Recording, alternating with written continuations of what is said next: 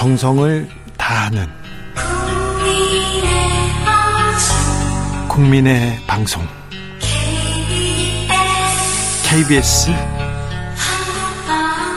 주진우 라이브 그냥 그렇다고요.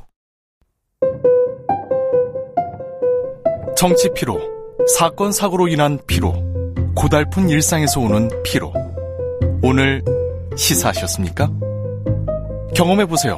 들은 날과 안 들은 날의 차이. 여러분의 피로를 날려줄 저녁 한 끼 시사. 추진우 라이브.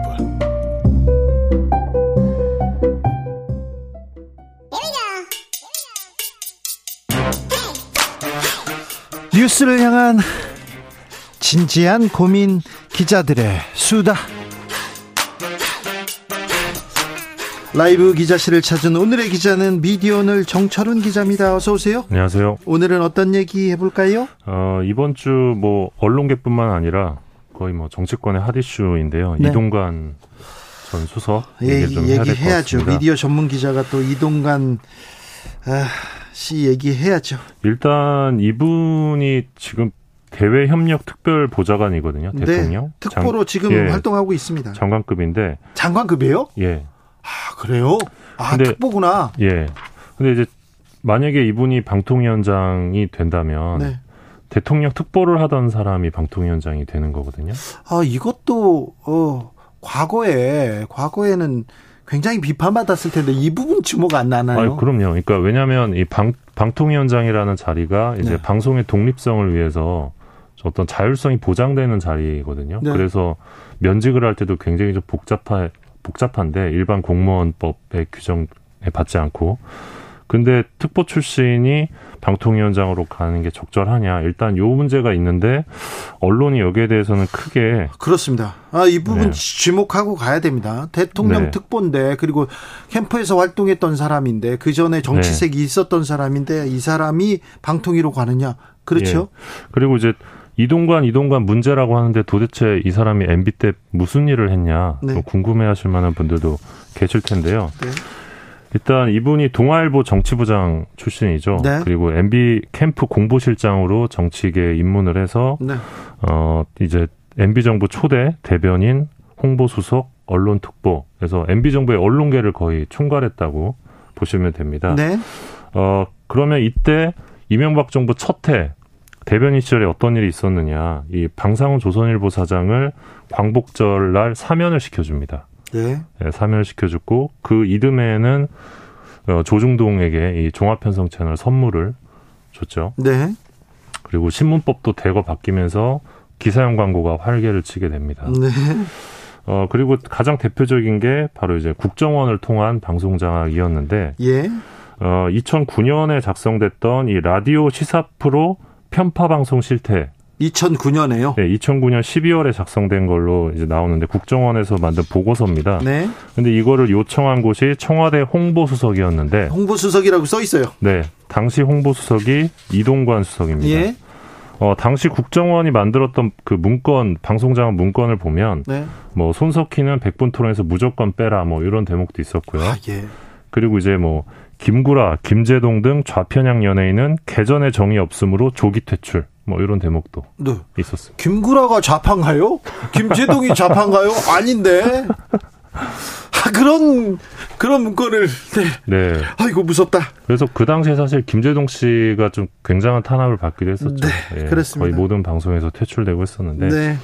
그런 전방위적인 작업들이 어, 이, 이 이동관 홍보수석 시절에 어, 이루어졌습니다. 문건으로 남아 있습니다. 블랙리스트 사건. 네, 이거.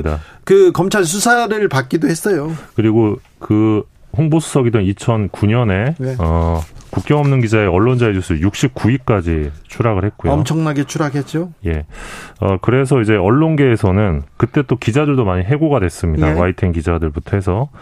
어, 그래서 이 사람이 어, 방통위원장이 되면 어, 언론 자유를 짓밟았던 장본인인데 어, 다시 한번 똑같은 일을 벌이지 않겠느냐. 네.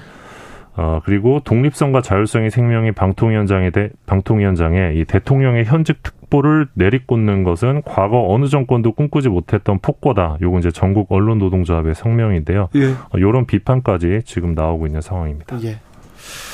저도 좀 무서워서 그런 건 아닌데요. 걱정이 돼 가지고 차라리 네. 방통위원장 검사시켜라. 이렇게 얘기를 했습니다. 네, 그 저도 인상적으로 봤는데 네, 그 그렇죠. 주기자 1분 잘 봤는데. 아, 네. 근데 이런 가운데 또 지금 언론이 잘 주목하지 못하는 부분이 있는데 네. 어제 방통위 사무처장으로 이 조성은 감사원 교육원장이 임명이 됩니다. 네. 이 고위 공무원인데요.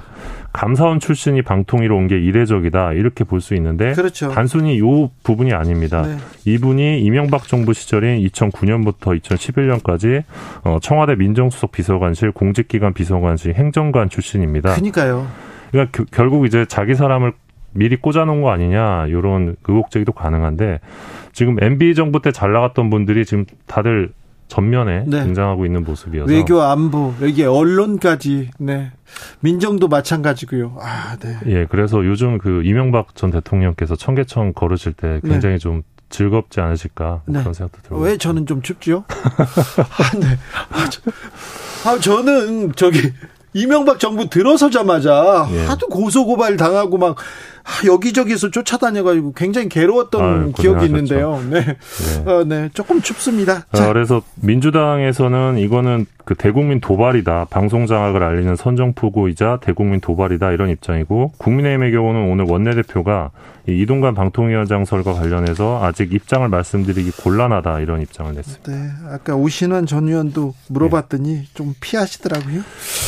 자, 다음 이야기로 가볼까요? 네, 이번 주에 또 좀 언론계에서 핫했던 게 이제 그 MBC 기자 압수수색 네. 건인데요. 아, 예, 그 얘기도 좀, 좀 짚어주세요. 예, 그 경찰이 한동훈 법무부 장관의 개인 정보를 유출했다는 혐의로 MBC 기자의 노트북, 핸드폰 뭐 다 압수수색을 했고요. 심지어 이제 기자가 살고 있는 이 아파트에 있는 CCTV까지 다 확보를 했다고 합니다. 네. 그리고 뭐 집을 온 집을 다 뒤졌다고 하는데 아, 보통 개인정보보호법 위반으로 요 정도까지 수, 압수수색을 하지는 않거든요. 그러게요. 그래서 이 압수수색이 너무 좀 과잉이다, 너무 과하다. 이거는 좀 어, 언론계에 큰 영향을 미칠 거다 이런 생각이 듭니다. 아, 사실은 집에 가서 뭘 뒤진다고 해서 뭘 무슨 자료 정보를 새로 찾아낼 수도 없거든요. 네. 그런데 이거는 좀 압박 아니냐 이렇게 보이기도 해요. 네, 뭐 진행자께서도 수사를 많이 네네. 받아보셨기 때문에 잘 아시겠지만 네네. 이게 1년 전 사건인데 또 회사로 찾아가서 회사를 또 압수수색하려고 했어요 MBC를. 네. 그러니까 그런 부분들이 좀 너무 과도하다. MBC가 아니었다면 이랬겠느냐. 예. MBC가 아니었다면 한동훈이 아니었다면 이랬겠느냐. 이런 예. 지적이 나오고 있고요. 예. 이런 가운데 이제 경향신문이 이런 주장을 했는데 인사청문 자료, 그러니까 결국 인사청문회 인사청문 자료에 있던 개인정보가 새 나갔다는 건데 네. 인사청문 자료를 경찰이 개인정보법 보호 대상으로 보고 있다는 점 자체가 이 언론의 공직자 검증 기능을 제약할 수 있다 이런 우려를 제기하기도 했습니다. 지금 이제 그 혐의가 개인정보보호법 59조 위반인데 이 조항을 보면 업무상 알게 된 개인정보를 누설하거나 권한 없이 다른 사람에게 제공하면 처벌이 가능합니다. 그런데 이 바로 앞에 있는 58조를 보면 언론이 취재 보도 등 고유 목적을 위해 수집 이용하는 개인 정보는 법 적용에서 예외를 둔다는 면책 사유가 있습니다. 예. 어 그래서 지금 58조랑 59조가 어떻게 보면 충돌하는 것처럼 보일 수도 있는데 이제 법조계 일각에서는 이 59조가 결국 광범위한 의미에서 유법적 조각 사유로 기능을 하고 있기 때문에 어 MBC 기자가 이 법 위반이 아닐 수도 있다 이런 법적으로는 더 따져봐야 된다 그런 예, 얘기가 맞습니다. 나옵니다. 그리고 기자들에게도 또 물어봤는데 애초에 불법으로 취득한 정보가 아니라면 기자가 다른 매체 기자에게 주는 걸 문제로 보기는 어렵다. 그리고 기자에게 정보를 받아내는 것도 기자의 능력이다. 뭐 이런 이야기도 있었고요. 그렇긴 해요. 기자들끼리는요 이렇게 나누기도 합니다. 그런데 네. 어, 주민등록 등본, 초본, 등기부등본 이런 거를요 이렇게 전달하고 이렇게 어디에다 공개하고 전하는 것은 명백한 불법이긴 합니다. 여기서 고민이 생깁니다. 네. 그래서 이제 이번 사건이 MBC를 겨냥한 과잉 수사라는 비판과는 별개로 네. 사실 언론계에서 약간 품앗이처럼 이루어지던 정보 공유 관행. 그렇죠. 어, 이걸 좀 되돌아볼 필요가 있다는 지적도 있는데요. 네. 그러니까 취재 과정에서 취득한 정보를 뉴스룸 외부로 공유할 때는 좀 원칙이 있어야 된다 이런 지적입니다. 그렇죠. 네, 네. 이거는 좀 한번 고민해봐야 될 대목이긴 합니다. 예, 아무튼 그것과 별개로 저도 이제 주진우 기자로부터 네. 어, 여러 도움을 많이 받았습니다. 아니요, 저 감사한 마음이. 아니 우리는 괜찮아요. 우리 이렇게 나눴지 등초본 이렇게 주고 그러진 아니, 않죠. 그렇진 않았죠. 한 예. 20년 전에 그런 거 많았어요. 예. 사실 많았습니다. 네. 저 지난번에도 고백했잖아요. 그런 거 많이 받았다고. 그런데 지금은 절대 안, 아닙니다. 제가 네. 반성하겠습니다. 어, 근데, 어, 지금 정철웅 기자도 마지막에 이제, 어, 취득한 정보를 뉴스 이렇게 외부로, 외부로 공개하는 거, 공유하는 거, 이거는 굉장히 치명적인 명예훼손이 될 수도 있고요. 이거는 불법 영역일 수도 있어요. 등본 음. 초본 이렇게 다른 데다 보내주고 그거 절대 안 됩니다. 나 카톡에서 받았어. 그 전달하는 것만도 불법이 될 수는 있습니다. 네. 그런데 아무튼 어, 초반에 지적했던 대로 정철웅 기자가 지적했던 대로 왜 이렇게 과하게 했을까 이 부분에 좀 주목해 봅니다. 네. 계속 읽어 주십시오. 자, 네. 마지막으로 만나볼 이야기는요. 어, 얼마 전에 이 방송에서 이제 월간 조선이 민주노총 건설노조 조합원 양회동 씨가 이제 분신을 하는 과정에서 이 유서를 대필한 의혹이 있다. 이런 보도를 했다고 전해 드렸었는데요. 이게 오보였다고 월간 조선이 사과했습니다. 네. 예. 어, 지난달 18일 날 단독 기사 내고 12일 만에 사과였는데 어, 기사의 취재 및 출고 경위를 조사한 결과 중대한 결함, 결함이 있었던 걸 확인을 했다. 그리고 취재 기자는 필적 감정 같은 기초적인 사실 확인 절차를 생략한 채 기사를 썼다. 이러면서 사과를 했습니다. 사과했어요? 네.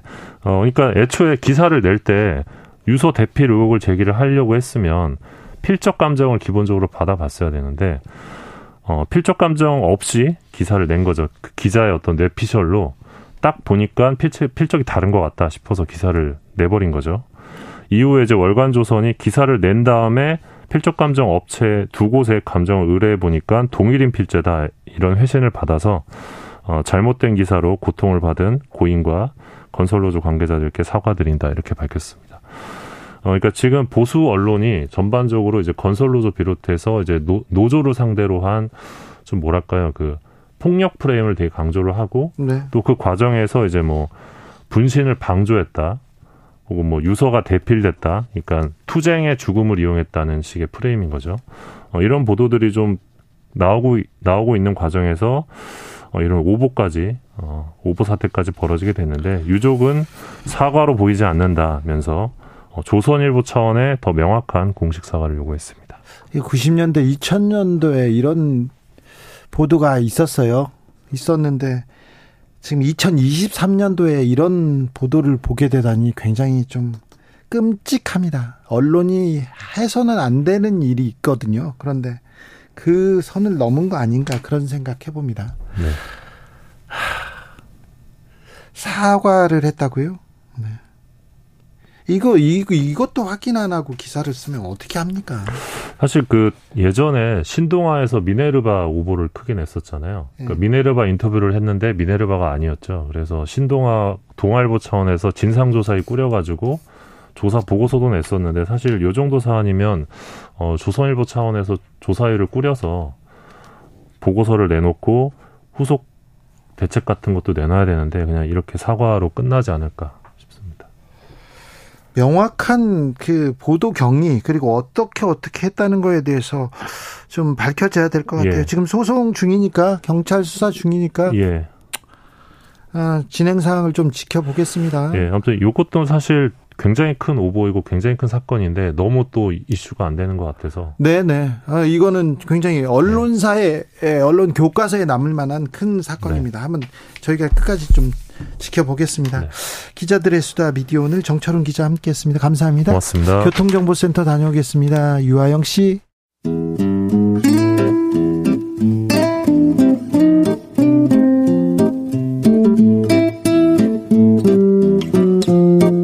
현실의 불이 꺼지고 영화의 막이 오릅니다. 영화보다 더 영화 같은 현실 시작합니다. 라이너의 시사회. 영화 전문 유튜버 라이너 어서 오세요. 네, 안녕하세요. 오늘은 어떤 얘기 해볼까요? 네, 아, 요즘 수마 수없이 나오는 이런 네. 액션 영화들 중에서 네. 이 넘버링이 굉장히 빠르게 늘어나는 그런 작품 시리즈가 있습니다. 네. 아마 21세기에 들어서 나온 액션 영화 중에서는 가장 많이 나온 시리즈가 아닌가 싶은데요. 네. 바로 빈 디젤의 상징적인 작품이면서 미국식 어떤 카체이싱 액션을 대표하는 영화입니다. 네. 분노의 질주죠.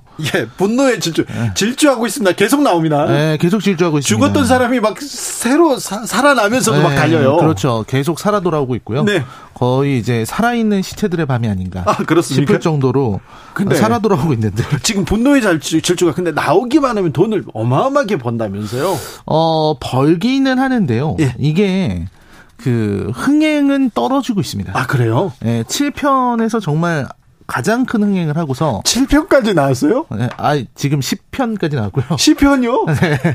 왜 이렇게 질주하시지? 아, 그러게요. 네. 엄청 엄청나게 질주하고 있습니다. 아무튼 네. 아 그렇습니까? 네. 언제 시작됐어요? 아, 이 시작은 이제 2001년에 네. 롭 코헨 감독이라는 분이 네. 제작했던 저예산 액션 영화 분노의 질주가 그 시작입니다. 예. 이 당시 제작비가 3,800만 달러거든요. 네.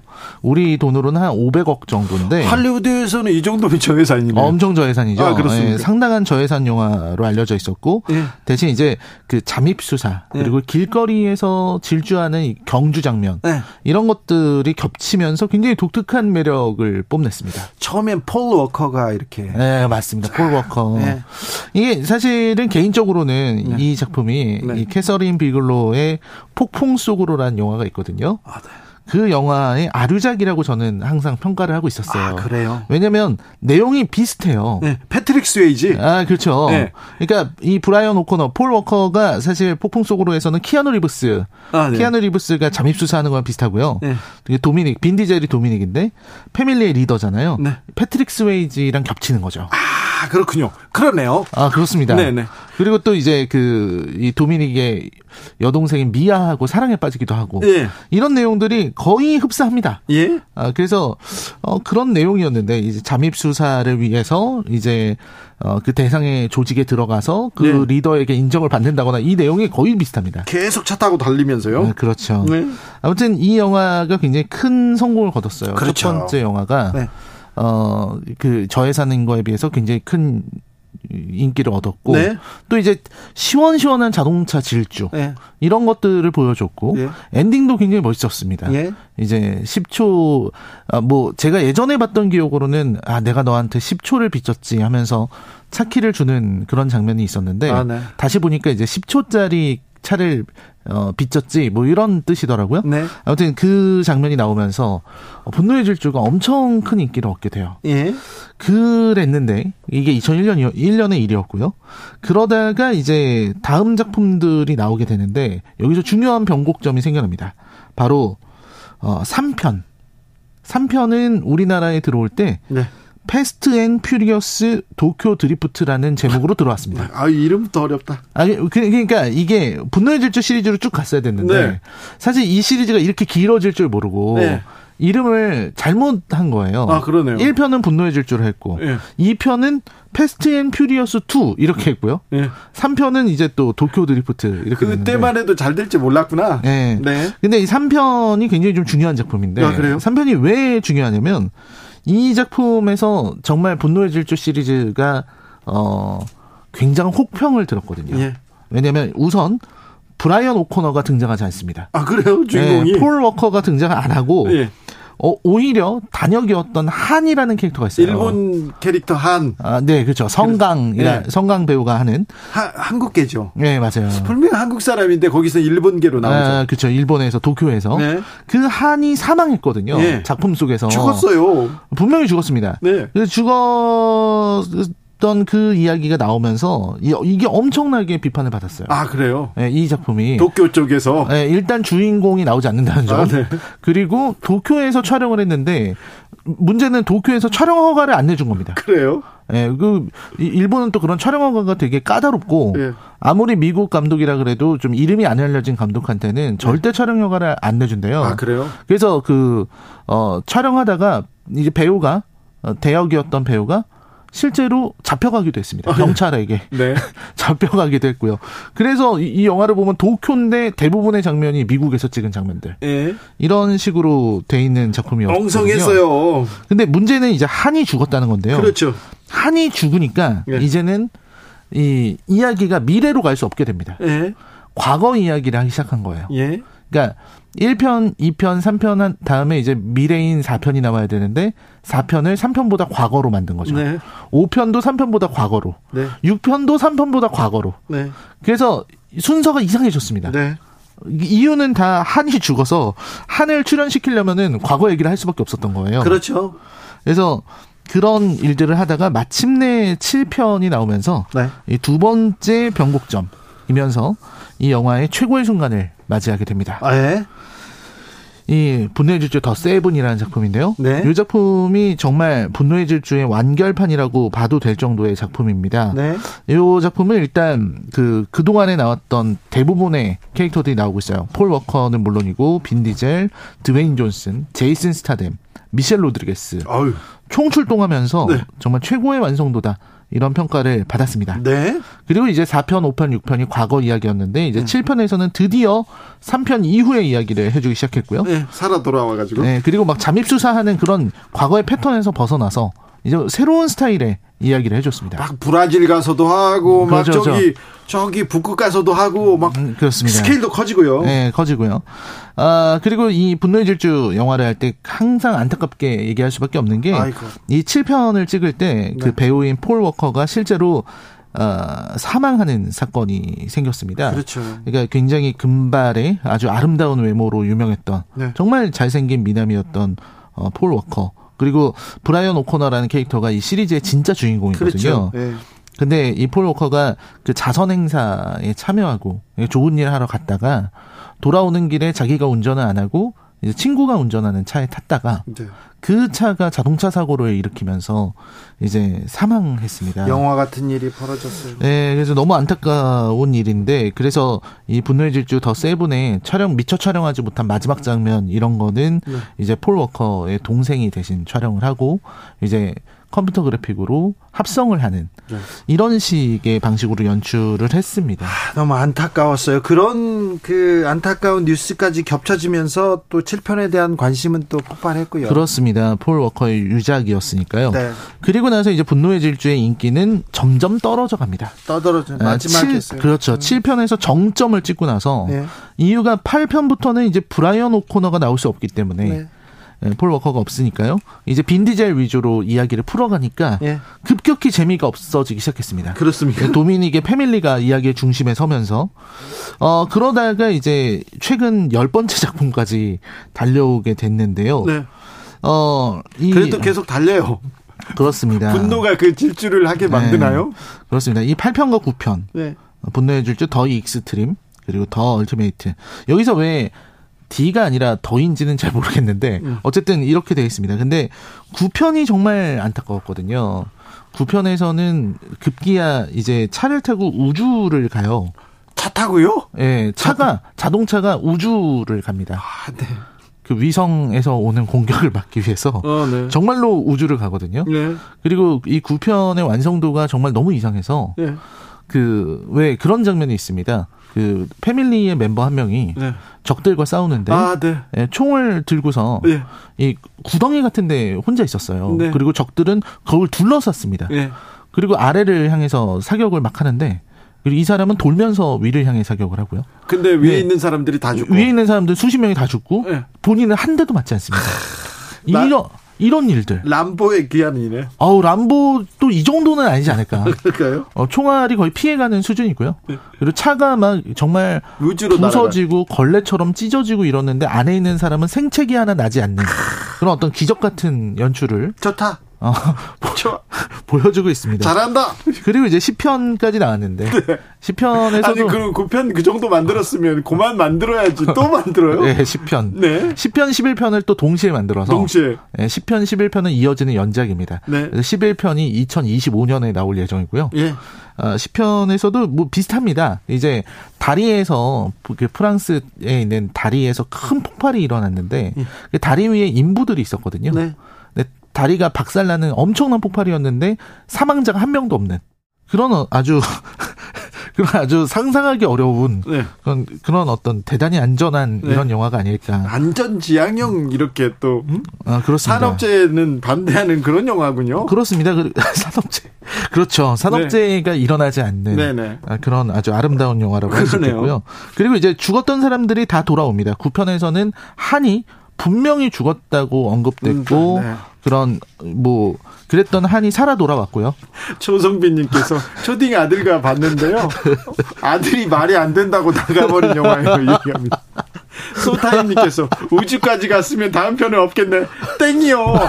우주까지 갔는데 다 사, 살아 돌아왔다니까요. 그렇습니다. 그래서 어.